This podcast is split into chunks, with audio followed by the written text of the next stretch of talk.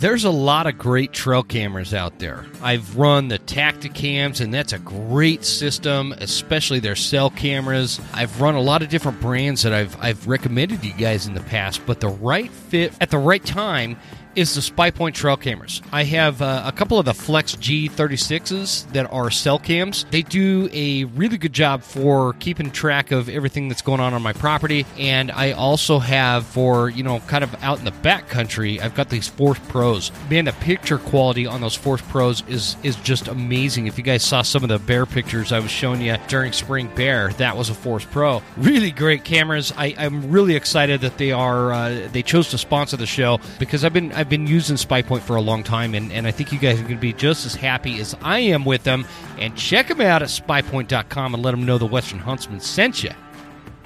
Some of you might be old enough to remember back in the day when you can go to Walmart and get you a Savage rifle for very cheap.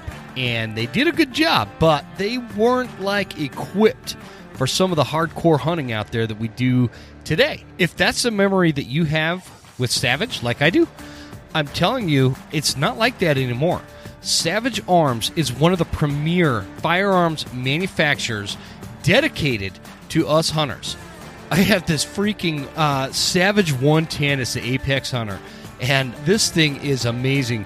I love the AccuTrigger. You can also get them with the AccuFit, which allows you to adjust the stock. So if you're buying them for youth hunters or whatever, or just, you know, rifles fit you different. it's so flexible. It's so perfect for every hunter. It's just not the same Savage that it was 30, 40 years ago. It's a great firearm for everyday use while hunting and they support hunters and they support this show and i really appreciate savage arms Check them out anywhere firearms are sold or go to savagearms.com to find out more. There exists a threat from anti hunting groups to politicians trying to give our land away, and we won't stand for it. Those vast western landscapes provide the space for our wildlife to thrive and a place for hunters and anglers to fuel the fire that sparks their soul. In this show, we share our love of hunting, fishing, and conservation. Here, we provide the foundation to meet these threats through passion and the grit of the American outdoorsman. Welcome to the Western Huntsman Podcast.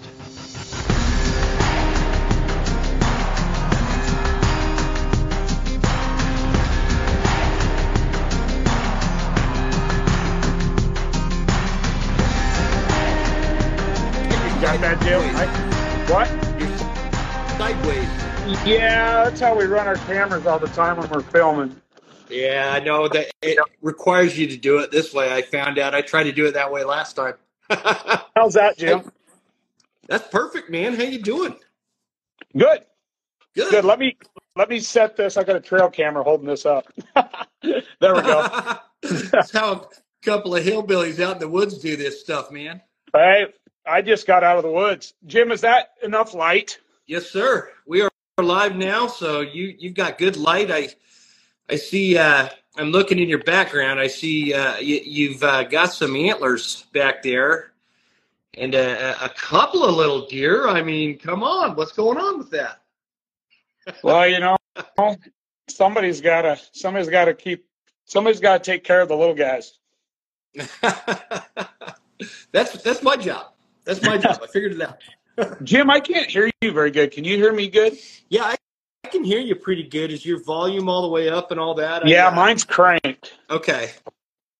I do not do this all that often, man. So uh, bear with me, but hopefully the audience can hear. Maybe I'll I'll do that. So there we go. Can you hear me a little better now? Yeah, you're the same. I can still hear you. I just I'm totally my volume's all the way up, and you're just you're just kind of quiet, but I can hear you. Okay, I got people out there saying it sounds good from their end. Hopefully, hopefully you can hear me all right, man. Long as long as the people, I guess, out in the audience can hear us good, I, I'm good enough. Good deal. All right. Well, everybody, uh, welcome to uh, our Instagram live on uh, School of November series. Uh, we're recording this so that it's also going to go on the podcast. I'll put that out like tomorrow. Um, and we are going to be talking about hunting whitetail in November. We're just getting into kind of this uh, epic time of the uh, of the month uh, for for a lot of us, and and this this conversation is going to be mostly focused on hunting whitetail in the west on public land. And uh, for those of you that have not been addicted to whitetail hunting in the west on public land, uh, let me tell you something: you're missing out. Uh, it's a great, great time, and and um, there's a couple of guys that I always go to when we're talking whitetail hunting in the mountains. And one of them is sitting with me tonight, and his name is Troy Pottenger. And Troy uh, is one of the uh, one of the most prolifically successful whitetail hunters I know. Um, and he's not shooting little bucks. He's shooting these big five and a half, six and a half, seven and a half year old bucks uh, on in in North Idaho, Washington, Montana, all you know, just the, the kind of, well, let me put it to you this way. I don't know. I know a handful of people that get it done like Troy, and and I want Troy. Um, why don't you tell us a little bit about who you're with? Because I know you're with Whitetail Addiction. Uh, tell us a little bit about that, and then we'll we'll kind of roll into into some whitetail uh, philosophy here. Yeah, yeah, sounds good. Thanks for having me, Jim. Uh, just a born and raised North Idaho boy. You know, fell in love with whitetails when I was young and really got serious about them. Um, well, fell in love with them deeply when I was young, but really got serious about them right out of college. So, um, you know, put my whole life into it. And back in the 90s, I, late 80s, early 90s, I decided all I really wanted to do was bow hunt whitetails. So I, I think I got out of college in 91 or two. I think it was, I think it was 92. Um, and I just decided that I wanted to always give a buck the most respect I could by either killing him close or not not shooting him at all because I I just figured if I could get in close and get inside of his comfort zone that he would never allow a human in and get it done, then I thought that'd be doing something in the mountains of Idaho. And of course, I hunt Washington and Montana too. But uh, that that journey, you know, just love affair in life with the mountains and hunting these big whitetails has really turned into some really amazing things for me. I've met some unbelievable people along the way, mm-hmm. and I got. I started way back. I started using a guy by the name of Andre D'Acquisto's tree stands, and you know my back background is is in kinesiology and biology so you know i've been a teacher for a long time and then i grew up a logger's son too so i've logged and worked in the mountains and the woods my whole life when i'm not teaching. I still do to this day. Uh, but all that to say i i have always been a researcher and an experimenter and uh, and i and i when i first started trying to kill these whitetails in idaho with a bow and arrow i realized that all the equipment out there was pretty much junk. Um, and, and the reason I say that, it was way too noisy. Um, steel made way too much noise when it was cold. So I found this guy out of Wisconsin, was reading about him and killing these giant bucks. And his name's Andre D'Acquisto, and he made these incredible cast aluminum tree stands. Well, to fast forward, uh, I started using Andre's tree stands back in the days where I don't even know if people knew what they were out west. And I just did my research and found something that was incredibly quiet and solid and safe and that I could pack around on my back and go anywhere I wanted in the mountains and set up and and tear down and move around and anyway um, ended up getting to know Andre and also got involved with hunting scrapes very heavily when I was young because in Idaho you can't bait and I wanted to kill deer close with a bow and arrow only. So between Andre and getting into the biology of scrape hunting and really diving into what whitetails are really all about uh, with scrapes, um, basically treated it like, like trapping whitetails to get them close to me. And I just started started hunting scrapes out of Andre's stands and uh, really have been a student of the game.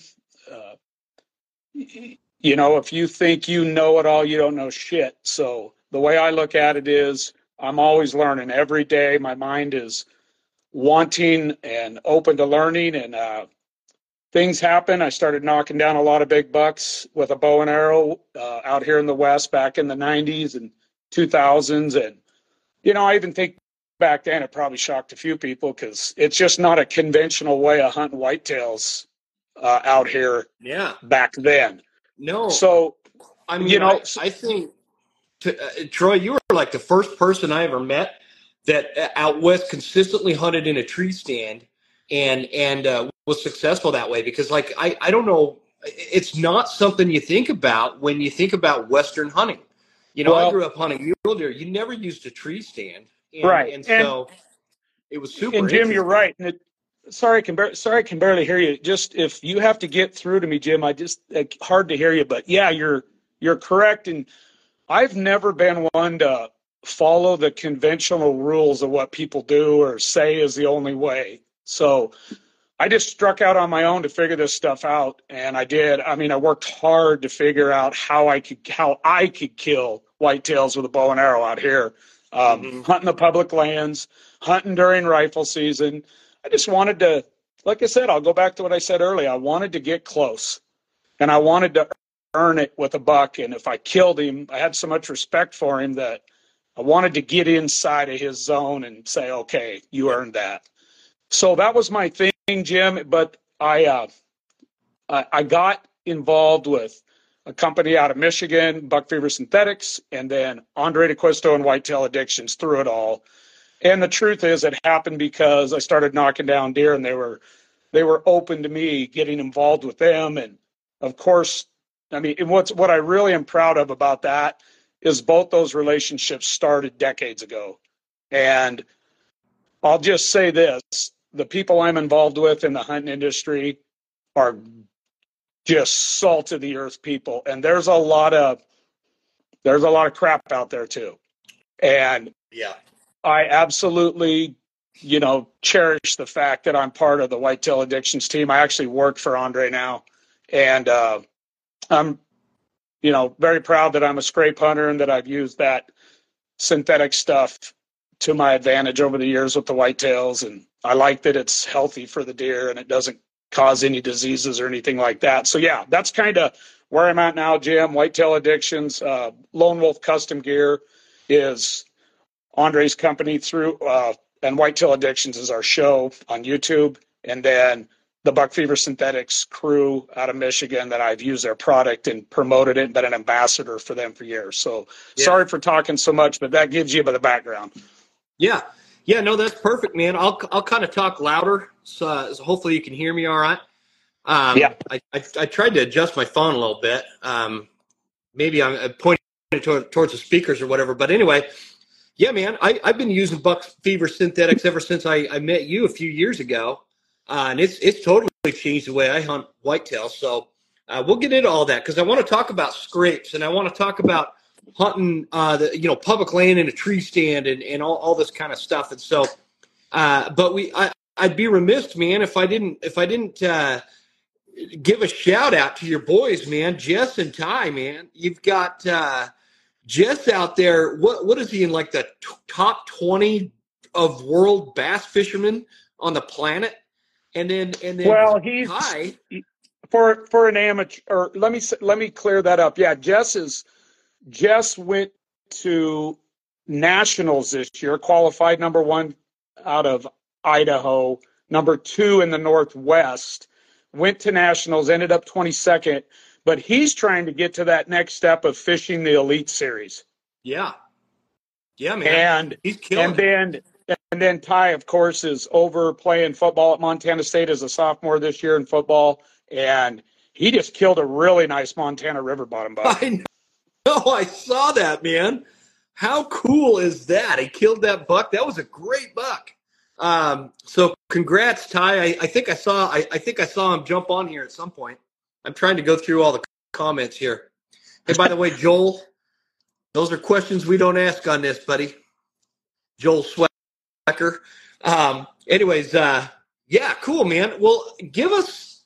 I don't know how to get these comments out of the way now. Now I can't see your your uh, handsome face, fella. Give us kind of a because you have when when you were on the show the first time, we talked about how you know hunting whitetail is like this year-round thing for you. You start by locating these bucks. You you find their sheds in the wintertime. Uh, you kind of track them. Um, my lights are going crazy, man. You track them through the year. You you, you run cameras, uh, and then you set up in in areas where you know you're going to have success on these these bucks. Give us kind of your overall strategy, how that works, and I'll fix my light so it doesn't fall on my head. Gotcha. I think my overall strategy, you know, obviously has evolved quite a bit over the years, but the biggest thing for me, Jim, is putting that year round work in that one, I love to do it anyway. Yeah. And two is just I I only hunt and, and just for your listeners, just because I only hunt specific deer and hunt older, really age class deer doesn't mean that what I share with everybody can't help them get a nice buck. It will. As a matter of fact, yeah. I think I make it as hard on myself as I can. I I choose to hunt public. I choose the mountains, uh, and I choose age, and I choose a very rare caliber of whitetail that I can find. And and that's why do I do that? Because that is what has taught me the most. Um, yeah. I like to learn, and you know, you you look, you compare it to like real life. If if a third grader's teaching you something, if a ninth grader's teaching you something, if a 25 year old guy's teaching you something, and I'm not saying you can't learn from all those people, but when you start talking to people, men and women alike, that have had 10,000 miles in the saddle or whatever their whatever their passion is or what they love to do. And you start listening to them and talking to them and learning from them. You learn a lot because they have so much wisdom and experience to add into their intellect. So yeah. I like to target whitetail bucks that have all that experience that have defeated everybody else trying to kill them including the wolves the lions the Grizz, the black bears, and all the humans. And those are the deer that have taught me and given me so much back to just help me sharpen, you know, sharpen my skills. Can can we talk about? Can you describe? Which, by the way, any of you uh, that are watching that are local to like North Idaho, Western Montana, Eastern Washington, um, any any of you guys interested? Troy does these cool whitetail boot camps in the summer.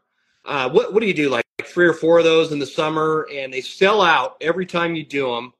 Um, and and so I, I, I say that so that if if you guys are local and are interested in that, keep an eye out for that next year because uh, the the everybody that I've known that have, has gone through those whitetail boot camps with Troy here uh, has killed bigger bucks more consistently since I've known them. So it's it's definitely worth it. But um, I want to talk about scrape hunting. Can you, for for those that don't might not know, like I didn't even really know.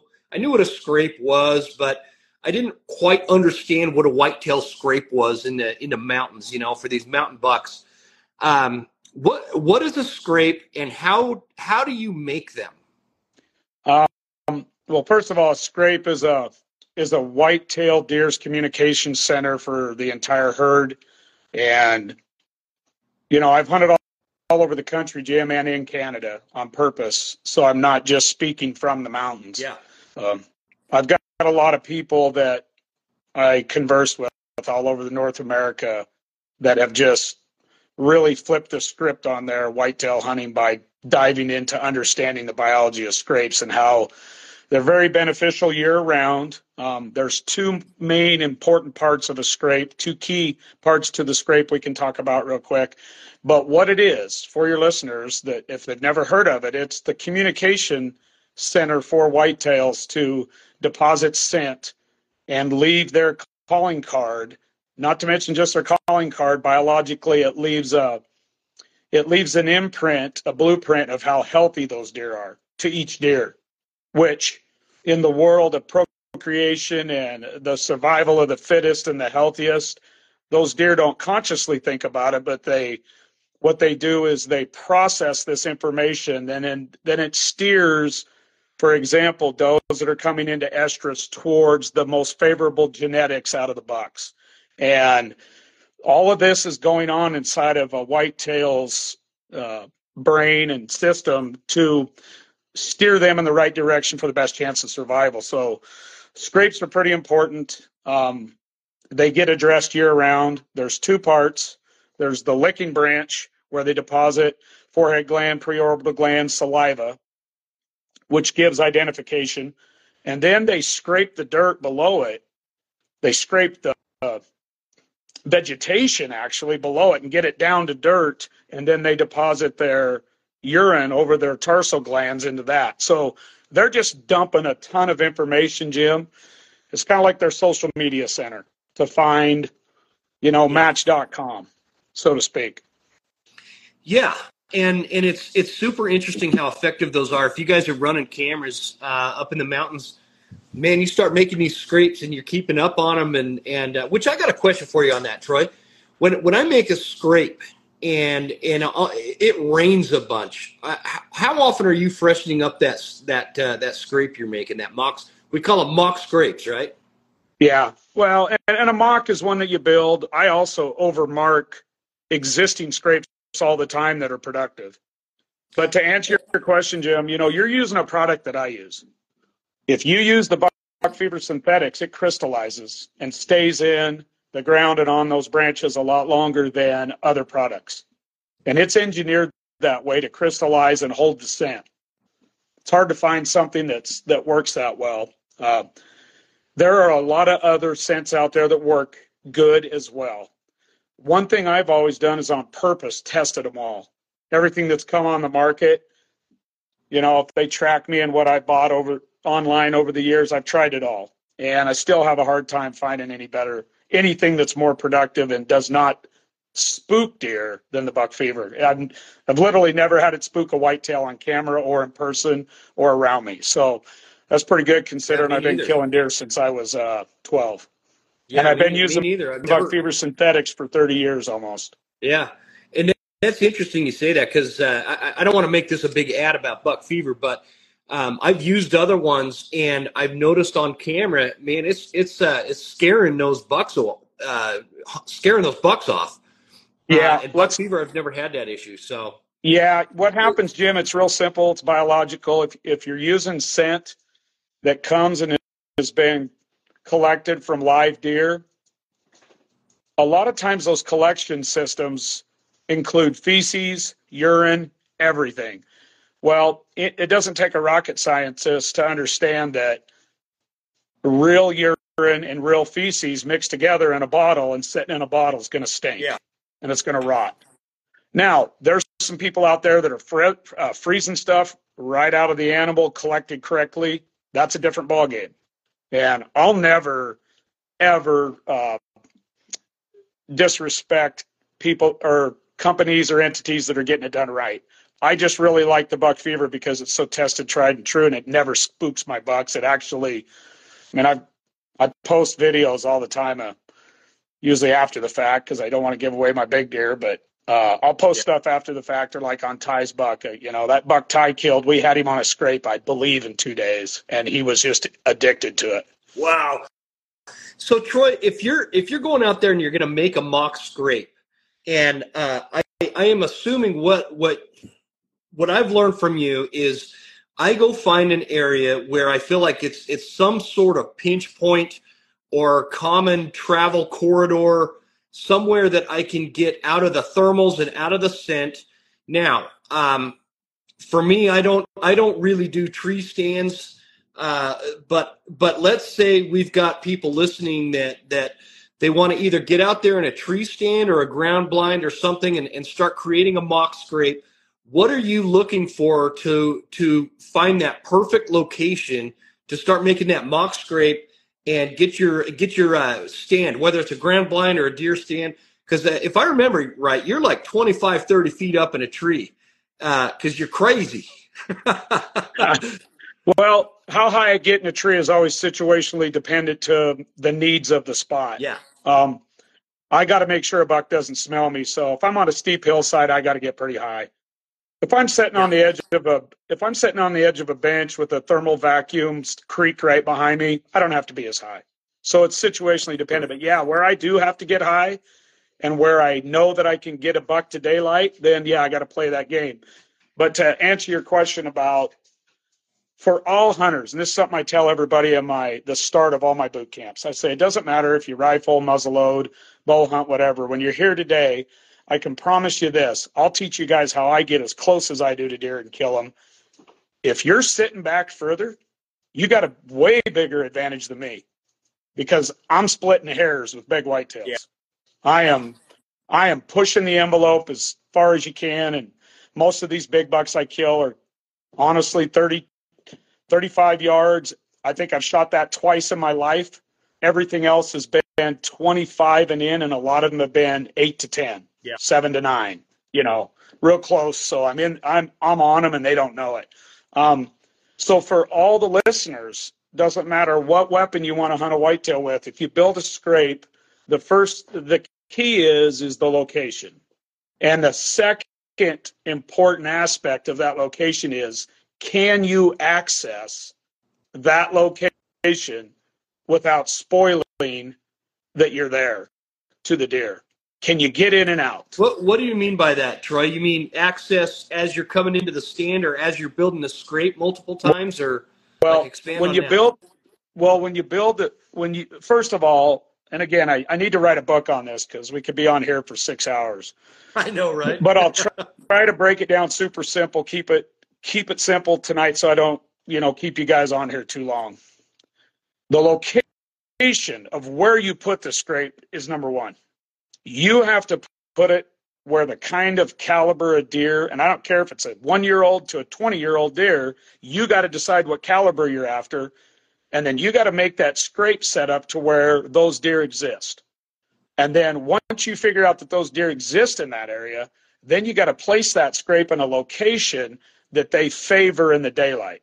They have to feel really secure in the cover or right out of the edge of cover. And I kill a lot of bucks 10 yards, five yards out of the edge of big cover, like stuff you'd never see them in unless you were nose to nose with them. Like you're talking- so location and placement is key. But let me finish this, Jim. Go ahead. Go ahead. And the wind currents at those locations have to work in your favor for that scrape. And there's some interesting things that I do with dispersal too. But you have to use everything has to work together to get your scent out like a trap for those deers for those deer to come to a scrape if that makes sense. Yeah. So if you don't have the right location you're pissing in the wind. You're wasting your time. Let, let me ask you this. If you're if you're in an area you're looking for a new area to um, you know you're scouting for uh, a place to set up a mock scrape in a, in a deer stand or whatever um, and you are you know there's deer in the area. You you you could tell there's some old old rubs or, or whatever's going on. Maybe you've had some cameras in there, but you walk into somewhere and and like right off the bat, you're like, bam! I am not putting a scrape or a stand here. What what would that look like? What what would be a big no no for you to put a stand? Well, I'm hunting old deer, so if my spot doesn't give an old whitetail about everything he wants, and he he's got to think he's got everybody beat, and he's got to feel safe, and then I need to be able to infiltrate that and and basically assassinate him right off the edge of his nose. So, Jim, I go into a spot, and if I can't get the wind to work for me and a way that I can get off the edge of his nose and just miss his nose most of the in most directions, then I don't even try. Um, okay. I always start with the wind and location together; they coincide.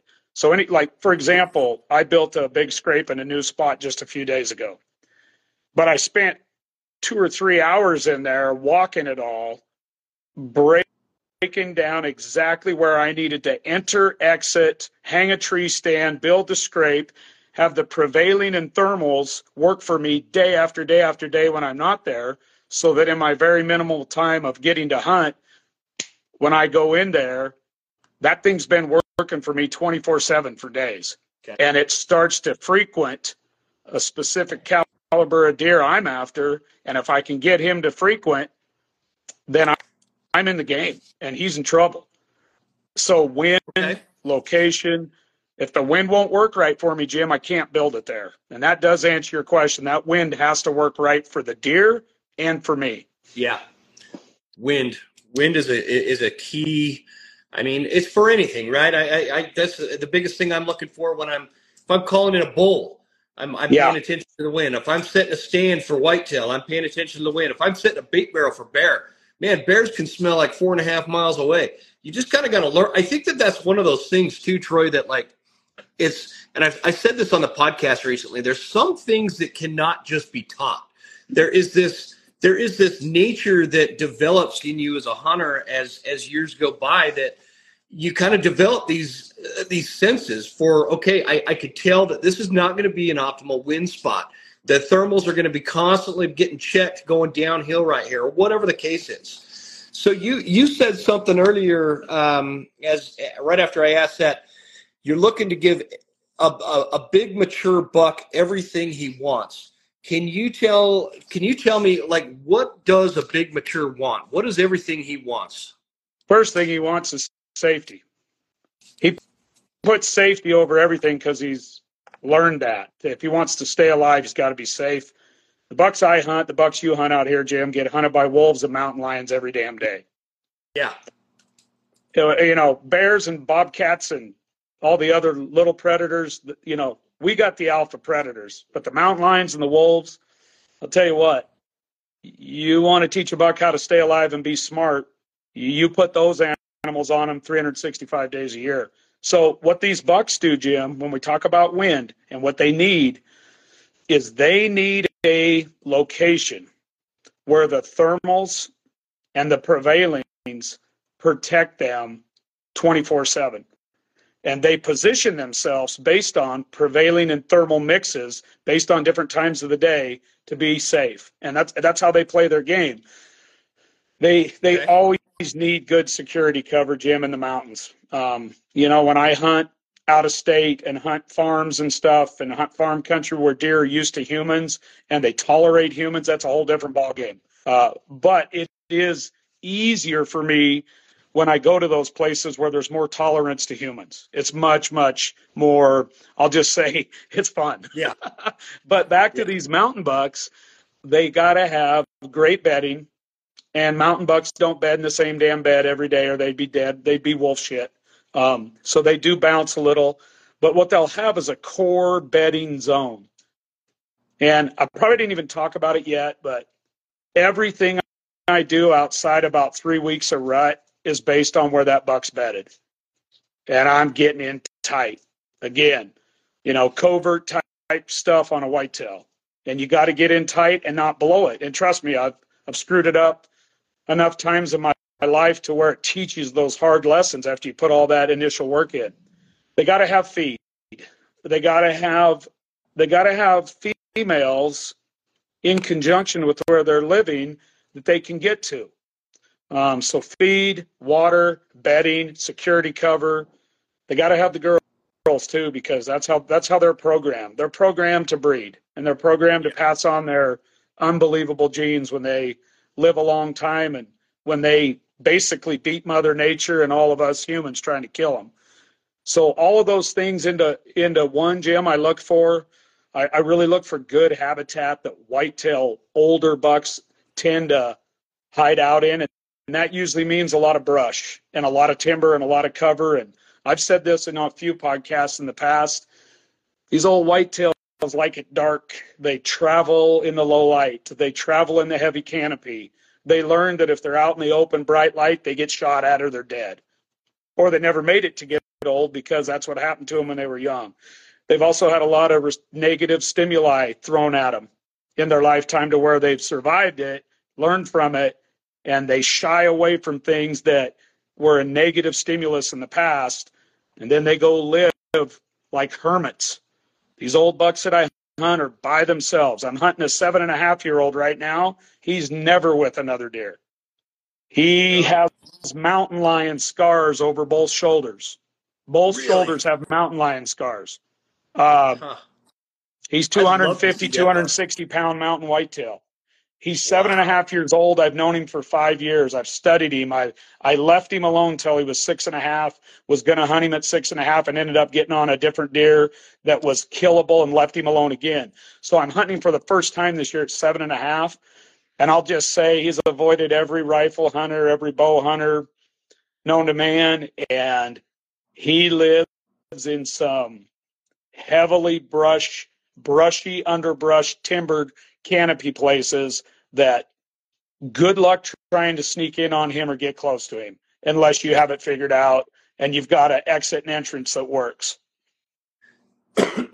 excuse me. It blows my mind. It blows my mind with that troy. It's like uh you know you when it, i spend a lot of time in the woods for bear and elk and you know chasing mule mule deer. And it what what is always surprising to me is when i go set a camera back into the you know somewhere in the back country or whatever uh the bucks that you don't see when you're on the mountain that show up on these cameras. And I don't care if Yeah. it's three in the morning or 10 o'clock. Yeah, you know, it, it blows my mind. People, I see a lot of complaining on social media too that like, hey, you know, there's no big bucks left. And, and it's like, man, you need to go set a camera out out somewhere where it's not on some main trail because there are some big bucks out there. And they're like, I, I always feel like Troy, they're out of my league you know they're they're I, I I'll never be able to hunt a buck like that, but I'm I'm getting better at it every year. I got I got my best one last year. Thanks a lot to you. And uh, actually, I, I caught him on the way to the scrape, uh, but he was heading down the trail to the scrape, and I was heading to my stand, uh, and I was I was wearing snowshoes because it had snowed a bunch, and this sucker walked out and gave me a shot. So um, got him with my bow, and uh, yeah, it was, it was Yep. it, th- this is stuff I would never have done like five years ago. Yeah, and Uh, I think for for I- you know what I mean. yeah, I think you made a good point too. A lot of people think, oh, I couldn't kill a deer like that. They're out of my league. Well, they're out of my league too one time. Yeah, And it just, just comes down to, you know, how bad do you want to learn how to, you know, how to, how to, how to get in on them. And the truth is the people in the world, in my opinion, that are, that get really successful at stuff, they're really good at figuring things out and they're very determined and they hang in there. Even when I get beat up all the time, I get beat. yeah. Uh, I get, you know, I work all season for 10 seconds of truth. And when that time Man, comes, great line. I love that line. I work all season for that. And I got 10, it's usually 10 seconds on a big deer because they don't, Yeah. they don't waste time in spots and they don't hang around much. Um, so I- I'll work all season on a buck and get that time, but I'll get defeated by this or that through the season over and over. And you just have to get used to, um, you know, it just, you just have to get used to being able to, to get beat and be okay with it, not let it mentally get at you. And then, like you said, Jim, you're getting better and better every year and it, it becomes more, I don't know, it becomes more fun. It, it it's exciting. It is. It's a whole other game, man. I mean, I I've mastered the whole go out and shoot a little three and a half year old buck. I've mastered that. I I, I want I, I want to move on, you know, and and get to that next level and and work towards like because I've only been hunting whitetail seriously for less than five years. You remember the first time you came on my podcast? You came to the studio and. Uh, I was like, I was like, no, I'm gonna, you know, I'll, I, I like to hunt whitetails every once in a while, but I, I'm a mule deer guy, and I still am a mule deer guy. But uh, I tell you what, there's nothing like these mountain whitetails. But uh, and I'm, I'm just like addicted to them, and a lot of it is is, is the fact that there's there's all these stepping uh, stepping stones to greatness in whitetail hunting. Right? It's it's not the way you hunt a young buck is way different than you hunt a mature buck. You know, and and all the all the in betweens uh, just make it a lot of fun. So let's get to you. Cool if we uh, get to some listener question or uh, sorry, I'm trying to read at the same time. Listener questions. Yeah, yeah, and you know, fire away. Let's let's help. let's let's get some questions in and let's talk to people. Yeah, so all you guys listening, if you guys have questions, just put them in the comments there, and I can uh, I can scroll through and, and we'll ask them as they come in. We'll start with one that uh, came in through the email by uh, my buddy Mason. He's got a, he's got a couple of questions, and I think they're the kind of questions that a lot of people are going to have. So he's asking historically, what time of day would he consider to be? What would you, Troy, consider to be the ideal time for having bucks come into the scrapes during the rut? Is it morning, midday, later afternoon, sundown? Um, what what what do you think your pattern, like the most common pattern you found is? Well, during the rut, you know, it's very sporadic. It's you need to be there all day because during the rut, you're not going to get a you're not going to get a consistent time of day because a lot of times you're you're hunting deer that are five miles from their normal bedding area or two miles or three miles. So if you're going to hunt a scrape during the rut, you're focusing more on the fact that you got adult does there that need bred. And then you got to hang in there and be there all day. And that's no joke if you if you want to do what I'm doing. Um, meaning getting on mountain bucks, they're really, you know, it really is dependent, Jim, on on how close you are to a buck that is bedded near that scrape that he's monitoring. And that buck might be a buck that's moved in from three or four miles away. That buck might be a homebody that's been there every year doing the same thing with certain uh, with certain does, and he's kind of a homebody. So again, every buck's different. And scrapes during the rut, my best advice to anybody: you're on a good scrape with mature does, sit there cover it, especially if you got big bucks frequenting it. Now, outside of the rut's totally different. I build scrapes at bucks outside of the rut. I put them in their face and I get them to come and check because I've I've given them something that they're not used to having in their territory. Okay. But during, during the rut, it's kind of it's sporadic. It's a lot more sporadic than timing. So be there all day. Okay. And and one more question from from the same uh, same guy. Uh, and, and I think this again, this is a good question. Weather weather system to hunt. Is there? Do you have a preference on like before a front, after a front, uh, while it's raining? You know, anything like that? What What is your thought? What are your thoughts on on the weather patterns? Uh, love weather patterns are super important. I'm going to start with if it's raining heavy. I don't like killing deer with a bow when it's pouring rain because I like the blood trail. So if it's pouring the rain, you know, it's got a. Uh, I've never done it. I've never shot one in a heavy, heavy rain on purpose because I want to make sure I can blood trail him. But other than that, I absolutely love being in a tree prior to a front rolling in.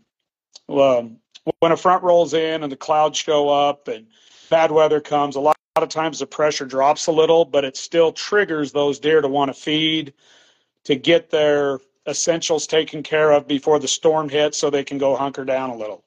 And it's dependent upon how severe of a storm it is, whether it's rain or snow. And then I absolutely love being in a tree right when weather slows down and stops, and then the whole earth just wakes up. And the animals that have been hunkered, they like to get up and move and they like to do their thing and their thing is all biological and they're eating you know if it's during the rut they're chasing their, or they're roaming uh, yeah so i like pre and post fronts. Some of the front like some of the storms i actually like to hunt in is i i like wind. I like uh 8 to 20 mile an hour wind. Uh, i like a wind that really picks up and is steady for me, and it deletes the noise uh, on bucks, meaning their senses are dulled a little bit when it's windy. And I've killed some of my bigger, older whitetails when the wind is a little higher. Like it, it in my opinion, it hinders them a little bit in their senses when it's windy. Uh, love to hunt during the snow. Uh, my least favorite is a downpour rain. Yeah. Yeah, I hate hunting in the rain anyway. Just uh, it's always a pain. But oh, you, you uh, give me drizzle, you give me a light rain and drizzle, money. Oh yeah, I'm just talking yeah, totally. straight yeah. straight downpour in the mountains. You know, if you've ever sat at 5,000 feet in a tree stand on a heavy rainstorm, it feels like the thunder and lightning is going to knock you out of your tree. Oh, yeah. Yeah, man. So uh, another question from uh, Casey underscore Dragon. Uh, hey, Casey. Says, I asked recently personally, but hoping to learn more about time of season, not time of day like the previous question. So it's kind of tying into what we're talking about, but timing wise, like early rut, mid rut, late rut, time of season. What uh, what's your what's your take on that, buddy? Well, I like them all. You got to hunt them all a little bit different.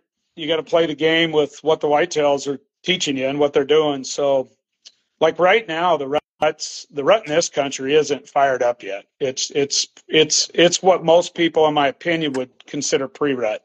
Um, but what I'm seeing is is bucks are starting to check some of my scrapes distances from their home range. So they're starting to just go check a little bit, like snooping a little to see if that first doe is ready to come in. So that's going on right now. Here in about two weeks, stuff's just going to be going zing, zing, zing, zing, zing all day long. And then in about three weeks from now, bucks, big bucks are going to really surface and they'll come in and they'll just get rid of all the young deer that are about to breed a doe and they'll take over they'll breed the doe and then they'll move on to that next doe and that's all based on photo period uh, yeah. these, these old bucks learn when specific does come into heat in their range. And photo period never, changes. So those does come into heat yearly on those specific day day or two within a day or two based on the light in the day which is photo period.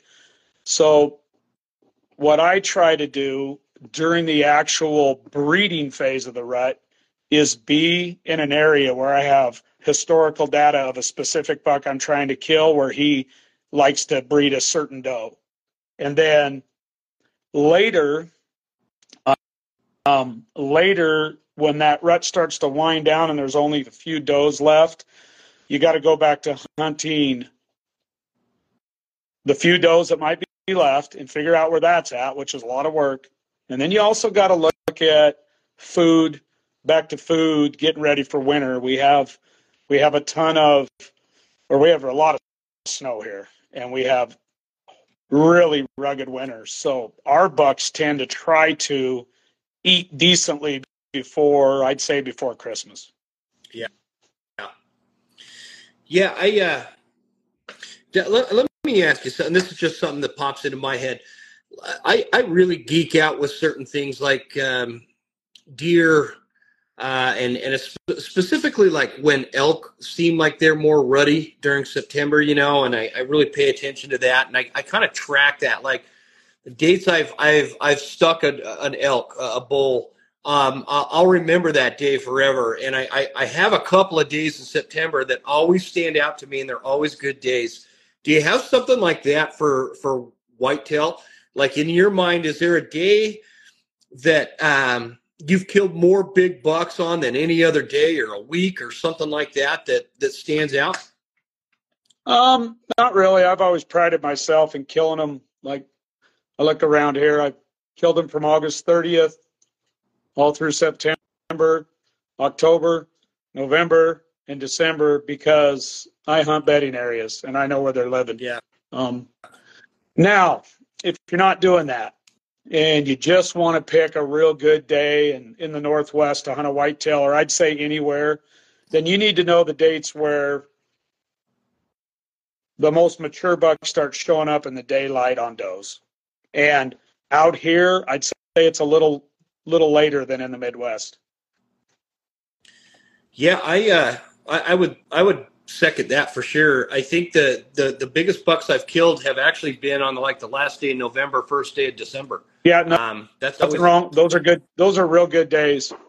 Yeah, yeah. Uh, okay, we've got. Uh, let's see here, guys. Bear with me with some of these these questions. Uh, I'm like a I'm a rookie when it comes to doing this Instagram live thing. So, Rowan Vandergrift uh, Rowan Grant Vandergriff. Hope, hopefully, I'm saying your name right, dude. Uh, do you think there is anywhere else in the world where it's harder to kill a mature whitetail? I'm assuming, he must be North Idaho. No, no, he's not. Um, do I? Well, I'll just say this: I've hunted all over. I've hunted in a lot of places. To kill a first of all, to kill a mature whitetail, you have to have old deer. So you do have to have some age structure. And the thing that saves our deer, not a lot of them, very few, but what saves a couple, and understand, I'm going out and spending my year-round life finding one deer, which a lot of people aren't going to be interested in doing. But yeah. but you got to have a mature deer, and then to kill one with a bow and arrow equipment. I've never hunted any place that's tougher, not even close. And and this is why. It's not because of humans, it's because of the predators. Our our old whitetails, like that buck I told you I'm hunting this year, our old whitetails get damn near killed by a mountain lion probably i'm going to guess once or twice a year minimum. Maybe more. I, I, would love to know. I mean i i hunt deer all the time that have been attacked by them that have the scars. And i just can't think of anything in the world that hunts more covertly than a white than a mountain lion and then throw a pack of wolves in on top of that that'll run you to death and try to kill you so our deer are really hard to kill, and this is why they have tons of experience with negative stimulus, and they are, are very aware of what's going on around them all the time. And I'm not talking about young bucks. I'm talking about the old timers. They have it figured out. So no, I would say it's as tough up here in these mountains. And and I see some of the comments. Hey, I'm public land guys, so you're dealing with Jim. You know how long our rifle seasons are. Oh, yeah. You know, and and we know what the road systems are like for logging. There's roads everywhere. So the truth is, yeah, I'd say these deer is tough to kill, especially an old whitetail with a bow and arrow is just about anywhere on the planet that has old whitetails. Silencer Central Folks, if you want to learn something new right alongside me, check it out at silencercentral.com. I've never put a suppressor on any of my weapons, but I'm going to start now. And I'm using Silencer Central to help get me started because they walk you through the whole process to include you can ship the rifle to them, they'll thread it, they'll put it on, and they will ship it back. And you can make payments on the whole thing while you wait for all the licensing to get approved, which they take care of for you. It's a great process and it's a great company, American manufacturer right there in South Dakota, and we are really excited to be partnering with them. So check it out at silencercentral.com or give them a call at 888 781 8778 and let them know that you heard it on the Western Huntsman. Hoffman Boots is my go to boot. I love the Explorers in the 8 inch, and they've got the Vibram sole, totally waterproof, no break in period. They just glue your feet to the mountain. You can't ask for more out of a boot, and you don't have to break the bank to get a pair. So check it out at HoffmanBoots.com. Again, another American company a local North Idaho friend of mine who runs this company decided to make some great hunting boots for all people that are serious about getting into the backcountry to chase elk and deer and bear and everything else out there. So check it out at hoffmanboots.com. Use promo code all caps lock huntsman10 at checkout to save you 10%. Do you feel like, you know, you, you bring up, I mean, you bring up, uh, you can send me down a rabbit hole that'll take us another two hours to get through. But um, do you feel like it is whitetail, especially like older, mature buck whitetail? Are they more affected by mountain lion than wolves, or wolves more of a of a threat to to whitetail? Whatever's in the drainages, whatever. I've got a spot right now that's full of wolves. It always is, and it is a pain in the ass to hunt. And, it's rough I, on the deer. But a lot of it yeah. has to do with the population of predators, Jim, and what species is there. And I asked, I, I was at a, an IDFG meeting last year up in Bonner County in, in North Idaho there, and and uh, they were saying that statistically, both both elk and whitetail populations are a lot more heavily affected by mountain lion than they are by wolves. But my my uh, my concern with that is like my cameras say otherwise. You know, well, the, the, who, who was who was given that data? Who was given that data? Uh, Idaho Fish and Game was given that data at, at a at a comment or a, just a you know an open period of uh, discussion or whatever they call those. I'm yeah. a blank on what they call those. So so you you, you Jim Jim you got to consider the source. What's the what's the yeah. initiative behind that data? What is the motivation? Yeah, I I I, I don't understand why they would be motivated to skew it though, because again, cameras don't lie and my cameras, I get 10 wolves or, or, wolf pictures on my cameras. I mean, actually, I take that back. I get like 50 wolves per one mountain lion. I I rarely get a mountain. I never see them. Uh, I I, I yeah, never get them on you, camera. You what? see the tracks, what? though, right? yeah, I see the tracks. Yeah. Well, well here's the deal. Um, if you're getting that many wolves on camera, you're in a have you're in a you're in some drainages that have a lot of wolf packs in them, and you got to deal with, with how those wolves who they, who they like to eat. And I, I don't know about you, but wolves like to eat elk and moose a lot. Yeah. Mountain lions, mountain lions size up really good with a whitetail deer. So, yeah, mountain lions. You heard me earlier in the podcast. They're pretty dangerous for a whitetail. I mean, that's yeah. why I see the claw marks on my old bucks. Yeah, it's crazy. Yeah. Oh, okay. But but they also mountain lions also are so sharp they'll avoid cameras, they'll avoid your track in the snow, and they'll they'll skirt around you hundred yards and you'll never know they're there. There was a comment. Um, well, yeah, let's get to some in, questions, Jim. Yeah, B underscore Creech eighty four uh, it's kind of t- it's a question that kind of ties into what uh, what we're talking about. Has the northern Idaho deer population down? Is it as down as it is in northeastern Washington? Seems like the population has dropped over the last two years. Uh, do you think the population deer population is down, or, or what, what are your thoughts on that? Well, I, feel like I do way more research in the woods than most government entities, and my cameras don't lie. And trust me, Jim, don't ever let them take our cameras away because that's what they want. Then we can't argue. Um, yeah, I've seen it uh, happen in other states. I'm yep. telling you, Jim, it's all about control.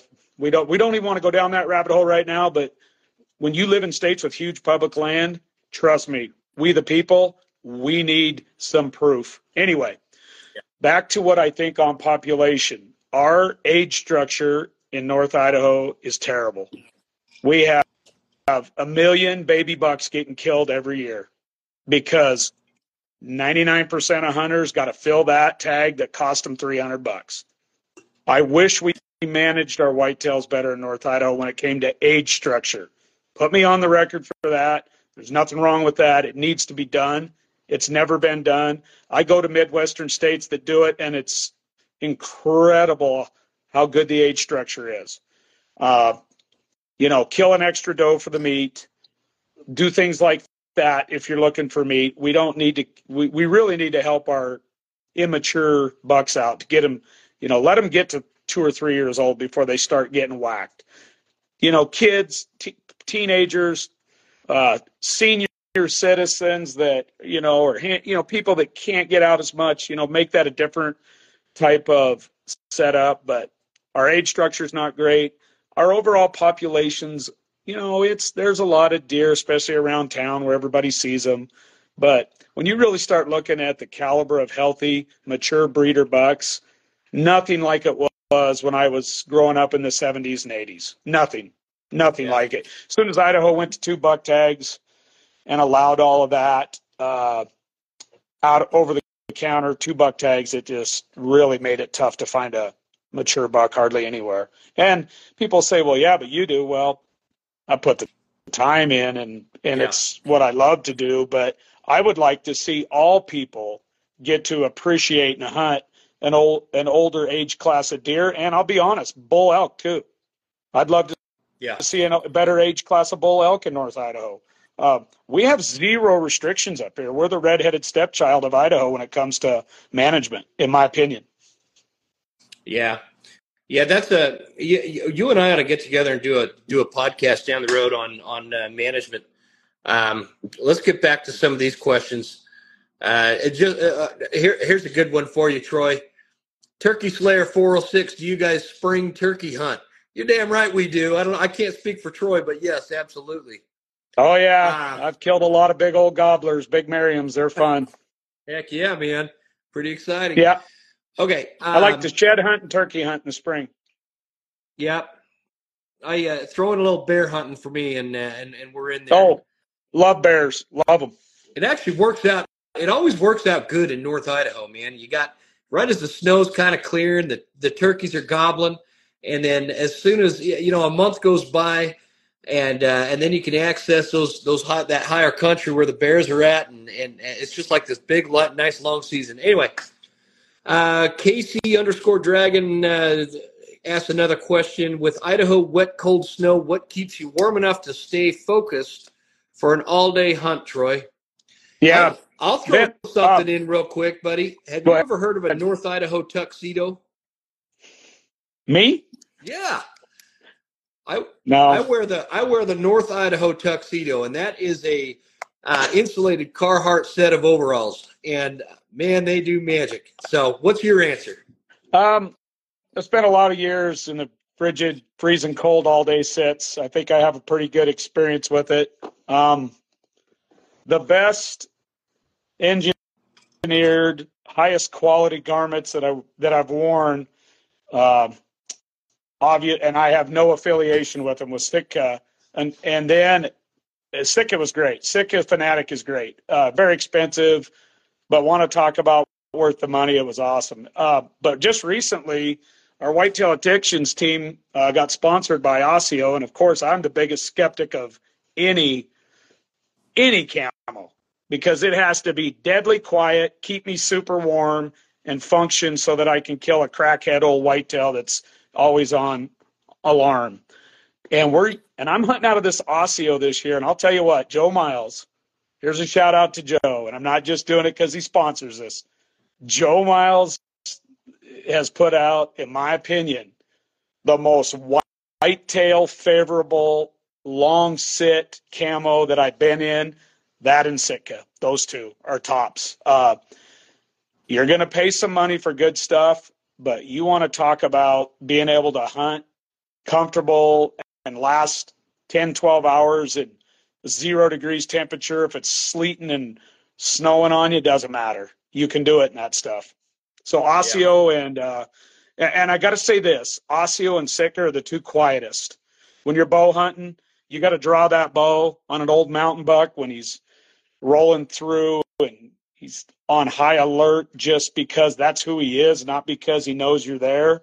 But you got to draw your bow and do all that stuff. And I film, so you know, running a little camera on the side, things like that. You have to have extremely quiet clothing when you draw. Yeah, yeah, I dig it, man. Um, okay, Ty dot Listy. I like this question. Uh, when you hone in on on a mature buck's core bedding area, what do you do next? Do you hunt mornings and get in early? Is your approach to uh, this is what I really like about his question. Is your approach to each buck different? And if so, do cameras play a large role in that? Well, every approach to every buck needs to be different if you really are studying him cameras are important in this country because we don't live in glassing country unless you're hunting logging clear cuts, which I stay away from because every gun hunter in the world's shooting across the canyon at them. So I don't want to get I don't want to have bullets flying at me and I don't want to deal with that. So because I go into big blocks of timber and can't see 30 to 50 yards past my face once I'm in there, yeah, cameras kind of become important because it helps me gather information on an animal, and I run video on cameras so that I can learn about his behavior. And of course, I always run wind indicators in my camera so I can watch what wind he walks in on and likes at my scrapes. Um, mornings and evenings, and finding a buck's core bedding area, I research him, figure out what he's doing in that core bedding area, when he likes to enter it, and lay down in the morning, what time he likes to exit it, where he's traveling to, and why. So yeah, it's very situational. Um, And yes, I try to gain as much intel on the animal as I can through video. Uh, could I still kill deer without cameras? 100%. You, I can go get on a big set of tracks, find his beds. You give me snow, I'll get a deer figured out too. That's what I did before trail cameras for 15 years when I was serious about whiteys. I didn't start running cameras till about 2005, 2006. What cameras have done for me is confirmed everything for me. Yeah. I waste less time. I don't waste as much time anymore. And, you know, I really study behavior of those individual bucks. So when I get into his core area, I get him figured out. Then I figure out, all right, where's the chink in his armor? Which kind of wind does he really like to travel on? And then when I figure out where he'll travel in the daylight on specific wind and thermals, then I go attack those weak points and those locations. Yeah. All right. I know we're we're running a little long here, buddy, but uh, you got time for a couple more questions? Jim, I got I got time because I don't want to cut these people short. So I think we need to answer the questions. Absolutely. Uh, this this is an interesting question because I, I think I think a lot of people are wondering this, Troy. Uh, Mason SCO twenty one. What brand of bow does Troy shoot? Uh, currently, I've been shooting a Darton because uh, the whitetail diction. Well, actually, I shot Darton before this, but I'm shooting the Darton Lobo that Andrae D'Acquisto had uh, teamed up with Darton with, and I had a sponsorship for a while. They worked together. Um, I'm still shooting that bow. I also really enjoy the Bowtech line of bows. I shot those for a lot of years. I'd say those are my top two favorite, and I, I won't say yeah, but I've been looking at a brand new bow. I, I think I think my Darton, which is a great bow, is going to end up being my backup bow next year. And I got a bow that I really really been eyeballing that I'm looking forward to getting in my hands and testing it. Awesome. Okay. Wild Pines Pursuit. They ask if, if you do not have access to a mature buck's core bedding area, is there anything you could do to draw them into a property where you do have access? Hundred percent. You build a scrape that blows in his nose, he's coming. Yeah. If you build it right. That's man, if I and I've you know, like for here's a good example. My son just killed a beautiful Montana buck. Very, very small parcel. We pulled all those bucks with a scrape. And I I have the video evidence to prove it. And trust me, Jim, I've had people not believe in that for decades. They just don't get it. No. All you got to do is study the biology of a whitetail. The stuff that Ty and I have in daylight on his scrapes that he built, those deer had never, ever been hunted like that before. They're jumping the Yeah. damn fence to get to the scrape, Jim, Oh, absolutely. to I'll get to you- that I'll- piece of property. Absolutely. I'll give you a great example. Remember, you remember uh, when you first came up to my place for that first podcast when I lived down in Hayden? Yeah. Uh, I, I lived on that was a five acre piece of property, and Yep. I remember one one year. It was that year that you came up before uh, you know the following year hunting season. I remember taking the kids. We were going into town to go trick or treating on Halloween, right? And Yep. Across the street, as I pull out the driveway in my neighbor's property, we've all got like five acre plots out there. There's Yeah. this, there, there's this big four by five, big wide sucker, standing in his in his yard, and and he I could never get him to come over until you and I talked. I built a mock scrape. Guess what? He started hitting that thing. First, he started at night, and then he got more brazen and started showing up in the daylight. And then, um, what do you think the end of that story is? Yeah, exactly. My neighbor The shot that damn buck. That's what the end of the story is. but the point, the point is, is I almost got him, which Yeah, I wouldn't have ever and had. and, and you sucked him right into your five acre piece, What was that? and you sucked him in there. Oh, absolutely. Yeah. He, he would not come over. And I built that scrape and I was using the Buck Fever synthetics. And he started showing up, like I said, once a night, then twice a night. And then all of a sudden, he's there at 10 a.m. and 2 p.m. and 4 p.m. And, you know, he, he's all over the place. And so, yeah, it, it definitely made a huge difference. So, so yeah, Wild Pines Pursuit, that, uh, especially, I, I want to make a note, like, especially you guys, if you're hunting in Washington or somewhere that allows baiting, Yeah. You're on these little parcels and you're competing against all these other properties that are trying to draw in bucks with their piles of corn or whatever. The scrape is what's going to make the difference. That's how that's what's going to set you apart from some of these other properties that are doing that. And you got to play the game. If you're in an area where they're baiting, Yep. uh, you got to play that game. Throw some bait out, but also double that up with a with a Yeah, when- scrape. Jim, when I hunt those bait states, you got to play the game. You got to give the does a reason to come and feed there or whatever. But I set up a triangle. So, like when I hunt Washington, I'll put feed out in a triangle and I'll hold my does. I'll never, ever shoot those darn bucks in that feed because they know better, the old bucks. But 30, 40 yards away, I'll build a big scrape that's in heavy, right on the edge of heavy cover that he'll slip in, check it, eyeball over towards that dangerous bait pile that he's afraid of. And I'm talking old bucks. They've learned that they can't go there in the daylight. Yeah. And I've talked about this in podcasts for years. And I've done this in other states where baiting is legal.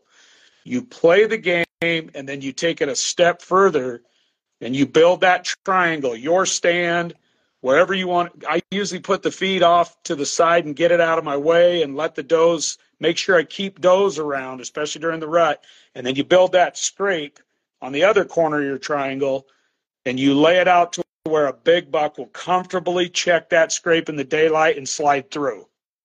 And I've been transparent about that for decades when I hunt bait states. Gotcha. Um, and you got to do you got to play that game, or you'll sit there and not have a doe anywhere at all. And and you know, I have no problem with either way. You know, if they wanted to shut every state down for baiting in the world, I'd love it because I know that my scrape system would work amazing. But yeah. I'll say this, and a lot of people don't consider this, and it's important. If they're going to do that in some of these rugged states, they ought to take care of the animals and feed them after the damn season when they're starving and not let them die. That BS about letting animals just die because they're starving, I don't agree with. And the states that actually allow feeding, their deer are healthier and their deer survive more. They survive the winter better, and they're just they're just a a better herd. And I've seen it all over the country when I go to those kind of states. So Yeah, that, that's, I, that's I an really I really I've care about whitetails. I, I, I hate seeing stuff starve to death when it doesn't need to. Yeah. I mean, do do people starve their cattle to death? Do people starve? I mean, we Well, al- I'd rather eat a deer and an elk than a eh, cow. I would. They're yeah, healthier. abs- oh, absolutely. Me So- too, man. And, So and- why are we taught in our society to let our resources die off? Is that because they want us to go to the damn grocery store and buy stuff from a damn grocery store all the time? Oh man, don't get me started on this topic, Troy. You, also have to consider on, on that topic. You know, when when we're developing all these former winter range habitats, you know, it's the same for whitetail, elk, uh, mule deer. You know, where are they to go to feed during the winter? And, and I'll so tell you what, every every every guy in Idaho ought to have a ought to have a alfalfa field that he sells alfalfa of just to help the damn elk and deer when they need it. Seriously. Yeah. Or have Yeah. have fields that farm country is living proof. Farm country is living proof that the deer are healthier in our area, Oh, Jim. absolutely. All you got to do is get down around the farm Yeah. country. Absolutely, yeah. I, I live I live on the on an agricultural interface here in, in western Montana, Yes. and and these these bucks. I, I mean, even the does. Troy, I I see I see these does, and and if I if I didn't have visual conver, uh, confirmation that it was a doe, I would have bet money that that was a big buck. They, they are Yeah. big, they are healthy, they are fat. Um, Yes. Anyway, Yeah. And I'll, I'll. I'll finish with this. That buck Ty just killed in Montana. That might have been one of the, Uh-huh. the healthiest five year old deer I've ever seen in my life. Yeah. That deer Yeah. had an alfalfa field in the river bottom, and he had a cornfield a mile away. And that Yeah. deer was incredibly healthy. And I like seeing animals that are well taken care of. So there, that's that's my take on it. All right, so uh, at Bove Mark, Uh, the question is, what's your opinion on bump and dump? I, I don't understand that question. Maybe Yeah, maybe that's you, a that's a really really popular whitetail question. Let me explain that, Jim. okay. So so bow my if it's bow is it bow Bove mark? Bove Mark. Okay, so my my opinion on bump and dump is situationally dependent on where you're hunting. If you hunt where whitetail deer have very limited bedding resources and they're forced to come back to bed in certain we're talking like chopped up ground, small wood lots, they only have those options, then I really think and I've seen it I've seen my some of my best friends do great with the bump and dump in the Midwest because it's all about what options those bucks have. They'll come back in bed if they get bumped once. They get bumped by humans all the time. Farmers, uh, people around them, they get bumped. So they come back and they bed. And what happens, Jim, is you bump a big buck out of a bed. He leaves. You set up your stand. You hunt it immediately after that, maybe the next day or even in that same day if you can hunt him in the evening. And you kill him because he circles back to his safe zone where he feels it's safe. Yeah. That works in places where deer don't have a lot of options, in my opinion. Gotcha. As soon as you get out here to the big woods and you're hunting in th- three million acres of public, and a buck can go five miles in an hour if he wants to, real easy, and he's been hunted by mountain lions and wolf packs, bump and dump out, out here usually runs your deer out of the country. Because he doesn't have to come back to that spot. He has multiple safe zones, bedding areas that he rotates around in to avoid predators, not to mention humans. So there's my take on it. It's 100%, again, you'll hear me say it again, situationally dependent on what the environment, the human interaction is, and the habitat provides for sanctuary and bedding. Gotcha. Well, let's let's wrap this up with a couple of um, questions that we got just from. Um, uh, I, I apologize. I don't. Rem- I, I can't find who asked this, but uh, when can You bet, people buddy. sign up for your whitetail boot camp? Guys just need to message me because I keep it small, 10 to 12 guys. Uh, I don't like to have huge classes because I want to give guys one on one time. You know, I've taught for 31 years, so I do believe in the power of education. Uh, I'll start putting out dates that work into my schedule this early this spring for guys to look at. Uh, I'll be doing a couple in Idaho, one or two in Montana this year. I'm also going to the Montana State Bowman's uh, big. They're doing they do a big uh, banquet. I guess I'm speaking there this year in Montana on mountain whitetails. But yeah, uh, Nice. I'll get stuff on Instagram, Jim. Anybody that anybody that wants to talk to me about hunting, get with me on Instagram. I kind of use that for my hunting. My Facebook's more of a family page. Yeah, we throw some hunting stuff on there, but anyway, all that to say, yeah, I'll I'll start putting dates out. I don't want to think about that right now. I got a big buck to kill or two. I know. but Right. but yeah, I love those, and I like giving back to the hunting community. I've I've seen a lot of guys that have come do do really well, uh, Yeah. especially the guys that really took it serious. Like I, I I get a ton of feedback, and I save the texts and stuff a guys killing their best bucks ever year after year, and or they just keep moving up the ladder. And I had a couple of them already this season from guys that were at my camp. They they got their best buck ever, and that that makes me happy because they they really they come for that reason. They want to become a more proficient whitetail hunter, and they want to step up that age class a little. Most most of the people do. Yeah. Yeah, absolutely. Highly, highly recommend. I'd love to get you up here to Western Montana, maybe for if we could squeeze in a weekend next year sometime, and maybe set it up through Eastman's or something. Um, it, it I, it's a powerful class. So, B underscore Creech eighty four. What is the name of the scrape brand you use? So, uh, Buck Fever. What are you What are you putting on these scrapes from uh, from Buck Fever, Troy? Just all their products. Buck Fever Synthetics I've used for decades. And do you do that? Uh, they've got like a pre-rut and and then a uh, a full rut. Um, I think those are the two that I mainly use. Uh, Do you have anything else that uh, people should use? Yeah, you need to look at the estrus doe, the the red moon buck. I mean, they're all blended a little different for different reasons, and they they all work. The forehead gland, the forehead gland's the key. You've always got to touch up that licking branch, always. Yeah. Yep, that's what I found really works on mine. So uh, that that gland sense. So yeah. Well, Let's Troy, take a few more questions, Jim. I see some guys jumping on that I know that we're at my boot camp. Maybe they'll ask a question. Let's see.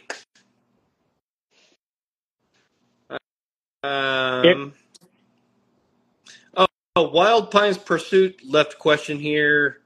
Would you make the scrape within view of those bait piles? So going back to to putting a scrape, if you're in a state that can bait, uh, how close are you making the scrape to the bait pile? I got to make it. I put it far enough apart that my whitetail bucks aren't shy of it, that are not afraid to come in. So picture a triangle in your mind. My stand's off an edge wind at the very top of the triangle, and then it fans out at what is it, 90 degrees each way, or is it 45? I'm trying to get my math right here. Anyway, draw your triangle. I like to separate them a good bit because I do not want an old buck to come in close and be fearful to come in because there's feed. I'll usually tuck that away over, and it usually has does that'll visit in the daylight, and that's it. And for the record, I have never killed a big whitetail buck, an old one, in a feed pile ever. Never. They won't go to it in this country. Yeah. And I'm talking about when I hunt like Washington State, or when even like when I go down to Oklahoma, I was able to set up away from where the feed pile was and get closer to the bed, which worked great for me doing that way instead of being right on top of it. Um, does that stuff work in other states? Yes, it does. These mountain bucks are real careful, real careful. So I like that 30 to 50 yards apart, meaning spread apart, and then I'm in the center somewhere, but back just off the edge of all their wind. And, I've got video of bucks coming in and circling around in the heavy timber walk over, check my scrape, and it might be an old buck, but it's just one I didn't want to shoot. Just check the scrape, stare across over to where he knows there's feed he could eat at night, and then he'll bail. He will not cross the opening or go to it. Now, if you're getting more lucky than me, you're a lot better baiter than I am because I've never had a big one, one of my old ones, stand right in it when I've when I've killed them. Not even they're always headed to that damn scrape as as how I'm killing them. Where I hunt, where there is feed allowed. Yes. Gotcha. Cool. I don't think. Um, I, I think of of the western states. The only state I know for sure you could bait is is Washington. I don't know about Oregon. Actually, I don't know about Montana either. They can't bait in Montana, do they? No. And Montana, I really like hunting Montana because there's just not a lot of scrape hunters over there. I mean, it those deer aren't used to being hunted like that. Yeah. And scrapes yeah. are just natural. Uh, uh, most of Montana gets hunted over crop fields, which, hey, let's be real. What's a crop field? It's bait. It's a bait pile. Yeah. Yeah. Yeah. I know. what's a crop field? And, and I have nothing against it. I love that it feeds the animals. Yeah. But people need to people need to be upfront about that. If you're hunting a food plot or if you're hunting a crop field, or if you're hunting a bait pile, you're hunting feed. Yeah. Feed is feed. Feed is feed, and scrapes are scrapes. I like to keep them separated because the old bucks learn in their lifetime, if they're old, that feed is scary during the daylight. Feed, period. Dav Baker 21 asks, uh, you only get a scout one. Which do you choose, March or October? Oh, if I only get a scout one month? Yeah. October all day because I got some snow. I can backtrack any buck that's alive. I can find his beds. I can look at all the travel patterns in the snow. You give me October, and, I'm glad he asked that because my seasons are split. I hunt September and then November, December. I don't hunt October hardly ever. Uh, one, because my son's playing college football. Two, um, I really don't want a bullet accidentally flying through me in Idaho because of, you know, because of gun season. So what I do in October is I throw my bear gun over my back and my wolf and my lion gun or whatever predator that I can legally kill, and I scout and I hike. And all I'm doing is scouting like crazy for whitetails in November, in October. And I love it when I get some snow because the snow yeah. tells you everything about a deer, everything. You don't even have to see him. You just got to know what you're looking for in a track, the depth of it, the size of it, the rubs, and then you find his beds. And that's what I've been doing this whole last month of October. Mountain Man 5953, he asked, How close to season do you freshen up the scrape? So the buck I want to kill coming up here real soon. I've got him freshened up a week, about a week out just because it pulls them. Okay. They, if he's in the area, and see, right now we're right now we're moving into that full blown rut pretty soon. So if you want to kill a specific buck right now, a lot of people just want to get a buck. So all you got to do is sit in really good doe areas with good scrapes. But if you're hunting a specific buck like me, I need to get this buck killed in about five days, 10 days max, or he's going to be gone. Meaning he's going to be out doing his thing away from me. And then then I get to play the who still sticks around and breeds the does that I'm on, and it might be him, but I'll also yeah. get some awesome trespasser bucks show up. Yeah. Here in about two yeah, true. weeks. Yeah. Yeah. Cool. Well, guys, uh, for everybody listening, this uh, what we talked about our conversation tonight is going to be available on the Western Huntsman podcast. I'm hoping I'll have that download or uploaded tomorrow. Uh, we'll see. It's crazy. It's hunting season, so uh, you never know. it's but, hunting uh, season, Jim. Nobody, nobody's even going to see this, right? I know. It's uh, uh, you know, hopefully, hopefully, it's a good hunting. The, the, nice thing about this time of year for hunting season is it's long dark by the time we started this. So, um, the uh, well, the other thing is, guys, if you are not following Troy on Instagram, I highly recommend it. It is MTM MTN underscore M A N 33. Is that right? Yeah, Mount, Mountain Man 33. Um, yeah. The Mountain Man came from killing mountain bucks from a couple of my buddies a couple decades ago. So they just started calling me the Mountain Man. Uh, the other thing is, guys, the this is what, what that beta grunt tube looks like that we were talking about the last couple episodes on the podcast. You get this beta from Phelps. It's it's really thick, super heavy duty, and it doesn't chintz out on you when uh, you know the temperatures. If you've ever used one of those chintzy grunt tubes, uh, you know it gets cold and they don't work anymore. This one I didn't. I, I, was I was using that thing in like nine degrees last year. It, it works pretty well for that. So I just wanted to give everybody a visual. You can check that out at Phelps Game Calls. Yeah. Uh, anything and, anything else you want to leave the audience with there, Troy? Well, for the Idaho guys, you know you're hunting a state that's real tough. But if you're uh, if you're out there right now and trying to get a uh, trying to get on a real nice whitetail, or you know just maybe making that next step up, the best thing I can say to you guys is put the time in, hunt those, those pre fronts, post fronts, go where you know there's good mature doe family groups right now. Uh, if you've dabbled with scrapes, have, have those scrapes rocking that where you can see them. I don't care if you're hunting with a rifle way back or hunting with a bow and arrow. Make sure you can visually see those scrapes and shoot those scrapes because I know a couple guys that will never say anything on social media, but they have killed their best bucks in the last few years uh, in our state, and they privately send me the photos, and all they say is, "Hey, thanks, Troy. I got another one over a big scrape. My next, you know, again, my best deer." So be out there, really watch those scrapes, and then be around the does for the next three weeks for sure. Yeah. Yes, indeed. Wise words from a wise man, Troy. I can't thank you enough for doing this with me. It's always a pleasure, man. Uh, I can't wait to see how your your season materializes, and you're just uh, you're a solid guy, man. Always a just a, a whitetail stud, and I, I, appreciate you doing this. And uh, we're definitely going to do this again.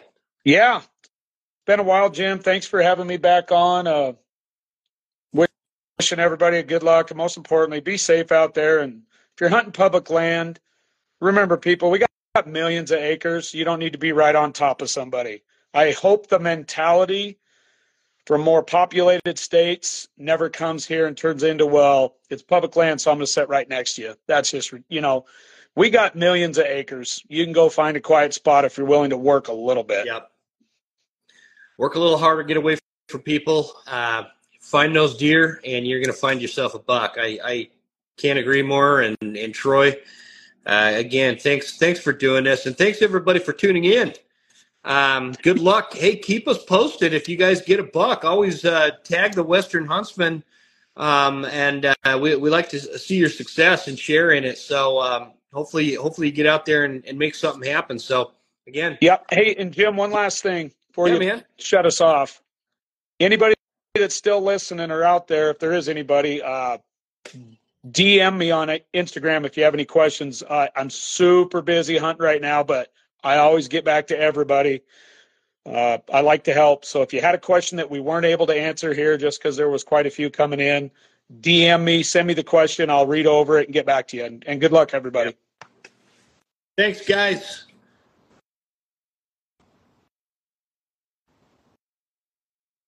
Um, the question is, is how do I end it, Troy?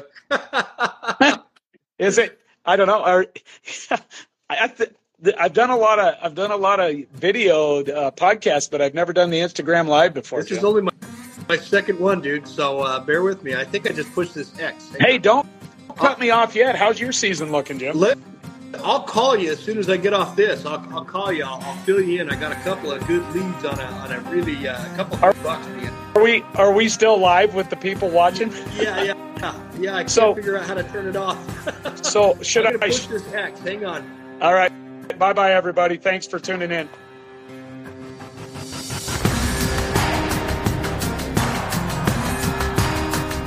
You made it. That's the end of the episode. Thank you so much for tuning in. Please make sure you're following us on Instagram at The Western Huntsman and write us a good review at Apple Podcasts. Thanks, guys. See you next time. Stay Western, and I'll see you on